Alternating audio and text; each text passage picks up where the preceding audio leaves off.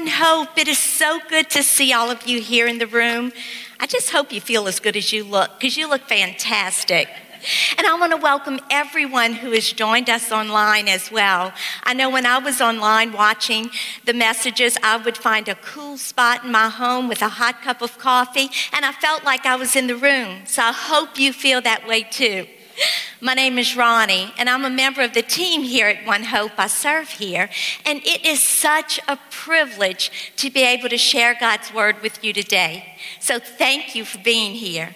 And Pastor Josh, I just want to thank you for the ability to let me come up here on stage and the confidence.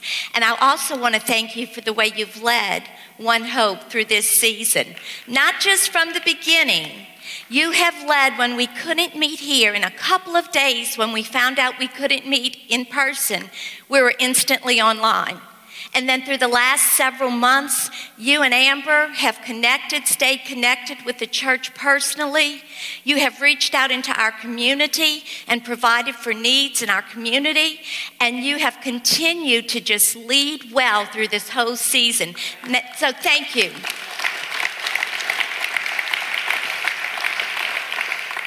Well, we are right in the middle of our series, I Need an Answer. How many times have you ever said that in your life? During this year, this morning, I need an answer.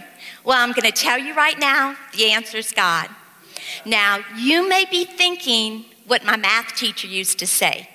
Okay, you've got the right answer. Now, show me your work. Well, good news. The work's been done for you. It's been done for me because we have the work all throughout the Bible. So if you've got a pencil and paper right now, you can jot down some of these scriptures that I'm going to share. And if you don't, grab your device. Use your phone in church. Go to onehopechurch.com. Download our message notes and you can follow along with me and have those notes for later on during the week when you want to connect with them. So, the theme verse of this whole series is found in Ephesians 6:18. It says, "Pray in the spirit in every situation. Use every kind of prayer and request there is." Every situation, that's unlimited opportunities to pray. With every kind of prayer there is. But even though we're given these instructions, have you ever felt like me and felt like you were going through the motions? Maybe praying the same type of prayer? I did that many times, but one time when my daughter was, my oldest, was just a toddler, I would pray with her. I would pray all the time with her. We would pray before every meal. I would sit her in her high chair. I'd put her food on her tray. I'd say, Be careful, don't spill it, it's hot, let's pray. And we'd pray, and I'd say, Okay, now we can eat.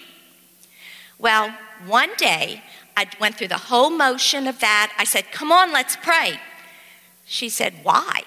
It's a sandwich, it's not hot. And I thought, She thinks we're praying for the food to cool off.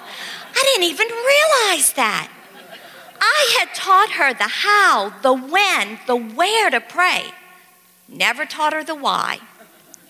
What I love about this series, about this message, is that we, we're going to go through the Bible. We, we're going to use prayers found in Scripture that remind us of how to pray, when to pray, where to pray, why to pray. And that's why I just love this, this whole series. A couple of weeks ago, we went through the tabernacle prayer. Prayers based upon the building of the tabernacle, where steps took us closer to God. Last week, we went over the prayer of Jabez, a prayer that's been preserved in Scripture, a prayer one man prayed to, and shows us how he moved from pain to promise. Today, we're going to look at the prayer of the New Testament church. And we're going to see the effect that that prayer had on, on a lot of people. Now let's look at James 5 uh, 16. Confess your trespasses to one another and pray for one another that you may be healed. The effective, fervent prayer of a righteous man avails much. Effective prayer, fervent prayer, prayer that works, prayer that's at work, fervent prayer, serious prayer, intentional prayer, intense prayer, prayer that accomplishes many, many things. I want everything in my life to be effective. I want everything I own to be effective. My kids gave me one of those automatic vacuum cleaners, and I love it. I wanted it. I love it. Except when I'm away from home and I get this message that it's stuck near the edge of a cliff. And I think, well, that's weird. I don't even have a cliff in my home. That's a little dramatic. And I get home and I find that it's up against a rock. So I give it a little push, give it a little nudge, and it goes on working, doing what it's supposed to do. Well, your prayers, I don't believe, are stuck near the edge of a cliff. I believe sometimes we just need a little nudge, and today's lesson is going to give you what you need to get your prayers being effective again. Because Martin Luther said, Prayer is a strong wall and a fortress for the church. It is the most effective Christian weapon. We're going to look at the effects of the New Testament prayer in the life of Peter. I'd like us to look at Acts 12. We're going to go through this story and I'm going to read it with you. It was about this time that King Herod arrested some who belonged to the church, intending to persecute them. He had James, the brother of John, put to death with the sword.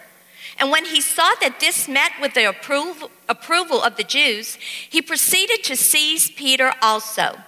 This happened during the Feast of Unleavened Bread.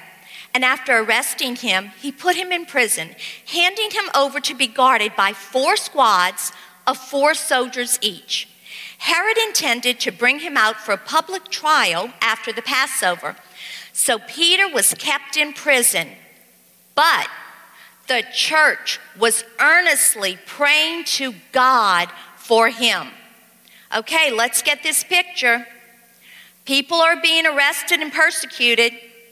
James has been executed. Peter's now on death row.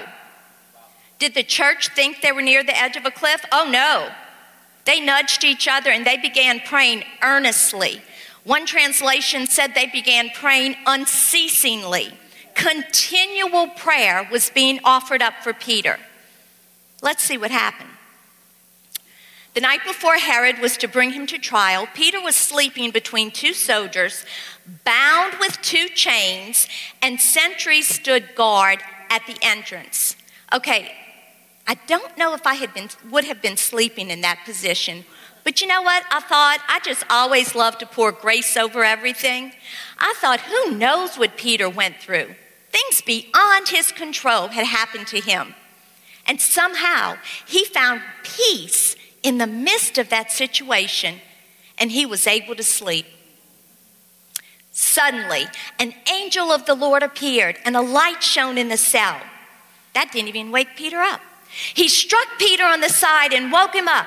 Quick, get up, he said. And the chains fell off of Peter's wrists. Turn to somebody and say, God breaks chains. Then the angel said to him, Put on your clothes and sandals. And Peter did so. Wrap your cloak around you and follow me, the angel told him. Peter followed him out of the prison, but he had no idea that what the angel was doing was really happening. He thought he was seeing a vision. Peter didn't even think it was real. He thought he was maybe in the middle of a dream. Did you ever dream something that was so good you didn't want to wake up? Yeah. My daughter Elise has this recurring dream that she's in the store and the shelves are filled with Lysol wipes and you can buy unlimited quantities. She has it all the time. This dream was better than Elise's dream. Peter's dreaming that he's leaving prison. Let's keep going on and see what happened. They passed the first and second guards and came to the iron gate leading to the city. It opened for them by itself. Who knows God opened that gate? And they went through it. When they walked the length of one street, suddenly the angel left him. Then Peter came to himself. He was left to himself and he came to himself. And he said, Now I know without a doubt that the Lord has sent his angel and rescued me from Herod's clutches and from everything the Jewish people were hoping would happen. Peter realized a block down the road that, he, that all this had happened to him. Sometimes you don't realize what God has done until you're a little bit farther along in your story. Sometimes you turn around and you say, Oh, that was God that did that. Oh, God sent that person to my life. Oh, God caused that job to call me. Oh, it was God that opened that door, but that's okay. It's not bad to look back and look what God has done. And you know what's interesting to me is that God did in this story what only God could do. Only God breaks chains. Only God leads you past the enemy without them even knowing. Only God opens gates. God did for Peter what only God could do. However, God didn't do for Peter what Peter could do for himself. Peter had to wake up. Peter had to get dressed. Peter had to walk through that gate. Sometimes we have to walk through things as God leads us. So Peter is out. Peter is released. And let's see what happened. When this dawned on him, he went to the house of Mary, the mother of John, also called Mark, where many people had gathered and were praying. They started praying in verse 5 when Peter got arrested. And here we are, they're still praying. They prayed continually, they prayed effectively, they were consistent with their prayer life. I think they had long moved from a prayer list to a prayer life, which is what my goal is. Peter knocked at the outer entrance, and a servant named Rhoda came to answer the door. When she recognized Peter's voice, she was so overjoyed that she ran back without opening it and exclaimed, Peter's. She just needed to hear his voice, and she knew it was him, and she believed it was him. And look what the people told her. You're out of your mind, they told her. I mean, we're here praying for him. He's in prison, he's not at the door. We're praying for him to get out of prison, he can't be at the door. When she kept insisting that it was so, they said, Well, it must be his angel. I just, that just tickles me. They thought, they had enough faith to think it was his angel, but not that it could really be him. But it also comforts me, and I'll tell you why. Because I pray big prayers. If I'm gonna pray, they're gonna be big. I pray for big things. That doesn't sometimes mean that I don't have a second of, could it happen? Now I get back to praying, but I have to be honest. Sometimes I think, is it really gonna happen? Their doubt, their momentary lapse, not believing that was Peter, that did not nullify their prayers. When you have a tiniest bit of doubt, you just jump right over that and you keep on praying. And Peter kept on knocking. Now, if I'm Peter, I'm thinking, I got out of jail, chains broke, did God opened the gate and I can't even get in this house? What kind of security system do they have here? He kept on knocking. And when they opened the door and saw him, they were astonished. They were amazed. Peter motioned with his hand for them to be quiet and described how the Lord had brought him out of prison. Tell James and the other brothers and sisters about this, he said, and then he left for another place. And in the morning, there was no small commotion among the soldiers as to what had become of Peter. God wants us to pray prayers that will break chains, open doors, rescue people, and bring freedom to the people around us.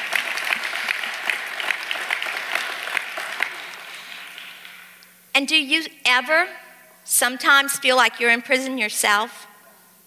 Sickness can feel like a prison job loss, financial situations, they can sometimes seem like a prison. Depression can seem like a prison. And if I were to be honest, I would say that as at times I myself have made decisions that have seemed to put me in a prison of fear. Some people have made decisions and allowed bad habits to downward spiral into addiction. I want to tell you that I don't care who built the bars or who's guarding the gate, there's a God who can and wants to deliver you from any situation you find yourself into. Any situation. Pressure and pain sometimes create moments that drive us to prayer. And if your needs drive you to your knees, you stay there and you pray and you believe God for the things that only He can do. And if there's anything that you can do about it, well, let me tell you, you get up, you get dressed, and you get out of the situations that are not healthy, but you remain focused on the God who wants to break chains and bring freedom to your life. God wants to meet you where you are. He is very near to the brokenhearted. The psalmist said, Psalm 18:6, "In my distress I called to the Lord. I cried to my God for help. From his temple he heard my voice. My cry came before him into his ears from your voice to God's ears. What more could you want? And not only does God want to answer your prayers, like the story of Peter, which is here for our example, he wants to over answer your prayers. He wants to bless you beyond what you can even ask or imagine. I was 33 years old when the doctors told me that I had acute leukemia. I had four young kids at home. I had a 20% chance of going into remission, and if I did, I had a 20% chance of being there after a year. We prayed. I prayed God, do something in me so wonderful that only you can get the glory. And then things got worse. And I continued to pray God, do something so wonderful in me that only you can get the glory. And two months after chemotherapy, I found that I was pregnant and I gave birth to my fifth child, a little girl we named Victoria Grace, because her story gives glory to God. Because what God brought me through, the over answer to my prayers, only is to the glory of God. God wants to answer your prayers in such a way that only He will receive the glory. He wants to do exceedingly, abundantly, beyond anything you can ask or imagine. He is able. Ask Him now. And so, how do we do that? How do we pray effective, earnest prayers? Number one, let's start passionately. Let's put our whole heart into our prayers. It's what Jesus did. Hebrews 5 7 through 9 says that during the days of Jesus' life on earth, he offered up prayers and petitions with fervent cries and tears to the one who could save him from death. And he was heard because of his reverent submission Oh, bowing your knee to God is the first step to effective prayer. Son though he was, he learned obedience from what he suffered. And once made perfect, he became the source of eternal salvation for all who obey him. Put everything you have into your prayers. Sometimes I pray out loud. Every now and then I pray quietly, but I like to pray out loud. A lot of times I walk, sometimes I sing. Nobody listens to me, I know, but sometimes I sing. I've had five kids. And I don't have a, I have a low tolerance for pain, I'll just tell you right now. And I'm going to spare you the details of their birth. But let's say that pain is a scale of zero to 10. This was me during birth, childbirth. Then I had a kidney stone. And if pain is on a scale of zero to 10, here was me during a kidney stone. And it hurt me so much that I wouldn't cry because cry meant movement, and crying made it worse. So I would just lay there and say the name of Jesus. I have been through emotional pain, and you probably have too, that has hurt so much that I couldn't even pray, that I couldn't walk, that all I could do was lay down and whisper the name of Jesus. Is that a prayer? Oh, yes, it is. That is when you become the prayer. And that is when God meets you right there very near to your broken heart and brings healing and comfort to you. Pray passionately. Number two, be persistent. Never give up. Never, ever, ever, ever, ever give, give up. Even when the situation gets worse, don't give up. Even when you feel like giving up, don't give up. Continue to pray. No matter what the circumstances are, no matter where you find yourself or the experience you, you're in, don't give up. Jonah didn't. In the, in the Old Testament, Jonah was told to go one way and he went the opposite way from where God told him to go. Then he got on a boat and the storm came up. He told the sailors, It's my fault. I'm running from God. Throw me overboard. They did. And then a big fish swallowed him. Jonah still didn't give up. Jonah 2 1 says, From inside the fish, Jonah prayed to the Lord his God. Your experiences, your environment do not have to hinder your prayer.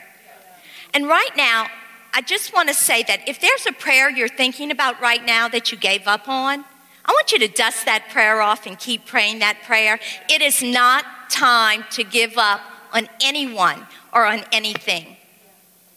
Number three, seek partnership. Find someone who is going to grab your hands and pray with you.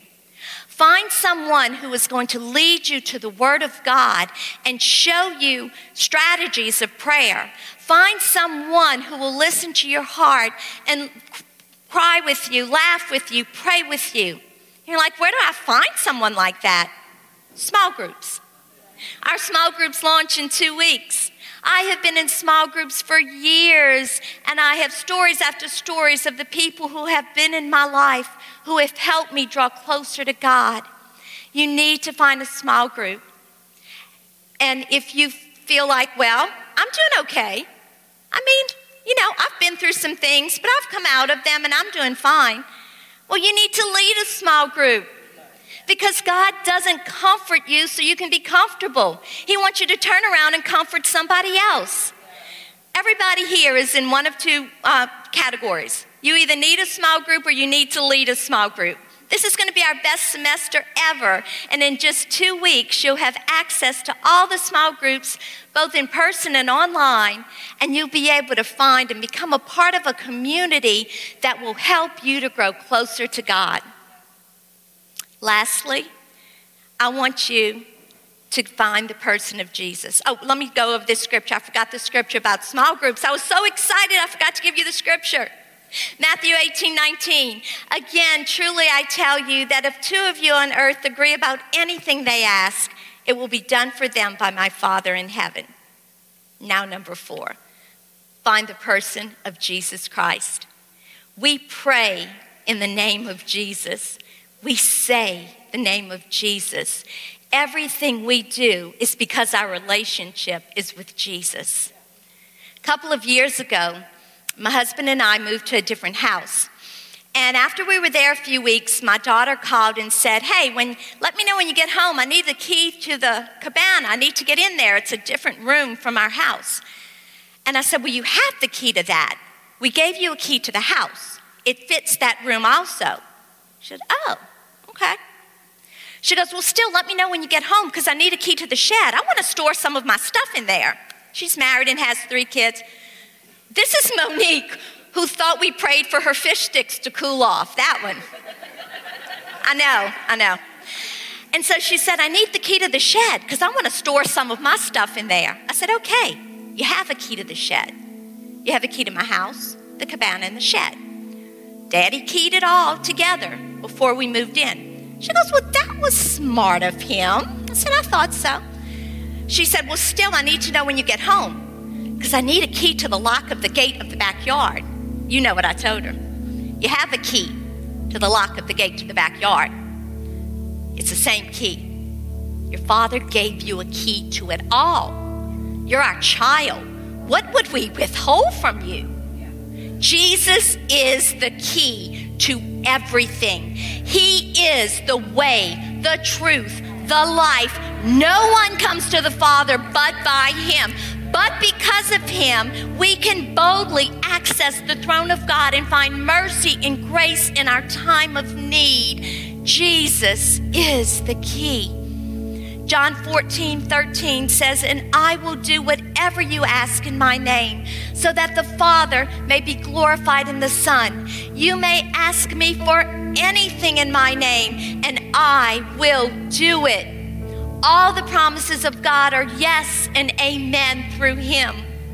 Philippians 2 9 through 11. Therefore, God exalted him to the highest place and gave him the name that is above every name, that at the name of Jesus every knee should bow in heaven and on earth and under the earth, and every tongue acknowledge that Jesus Christ is Lord to the glory of God the Father.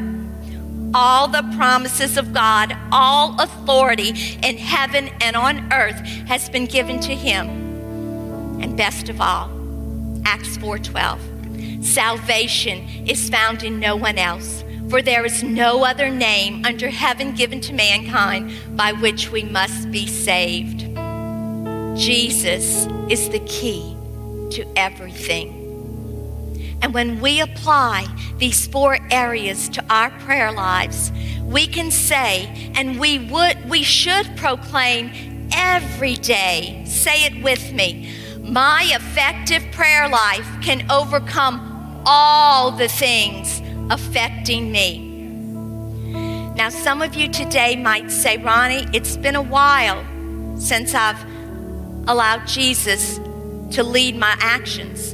And some of you may, said, may say, I've never done that.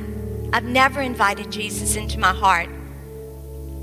I want to say that today you can leave with a surety that Jesus is leading your life and that He is your Savior and that all the promises of God are yes and amen for you.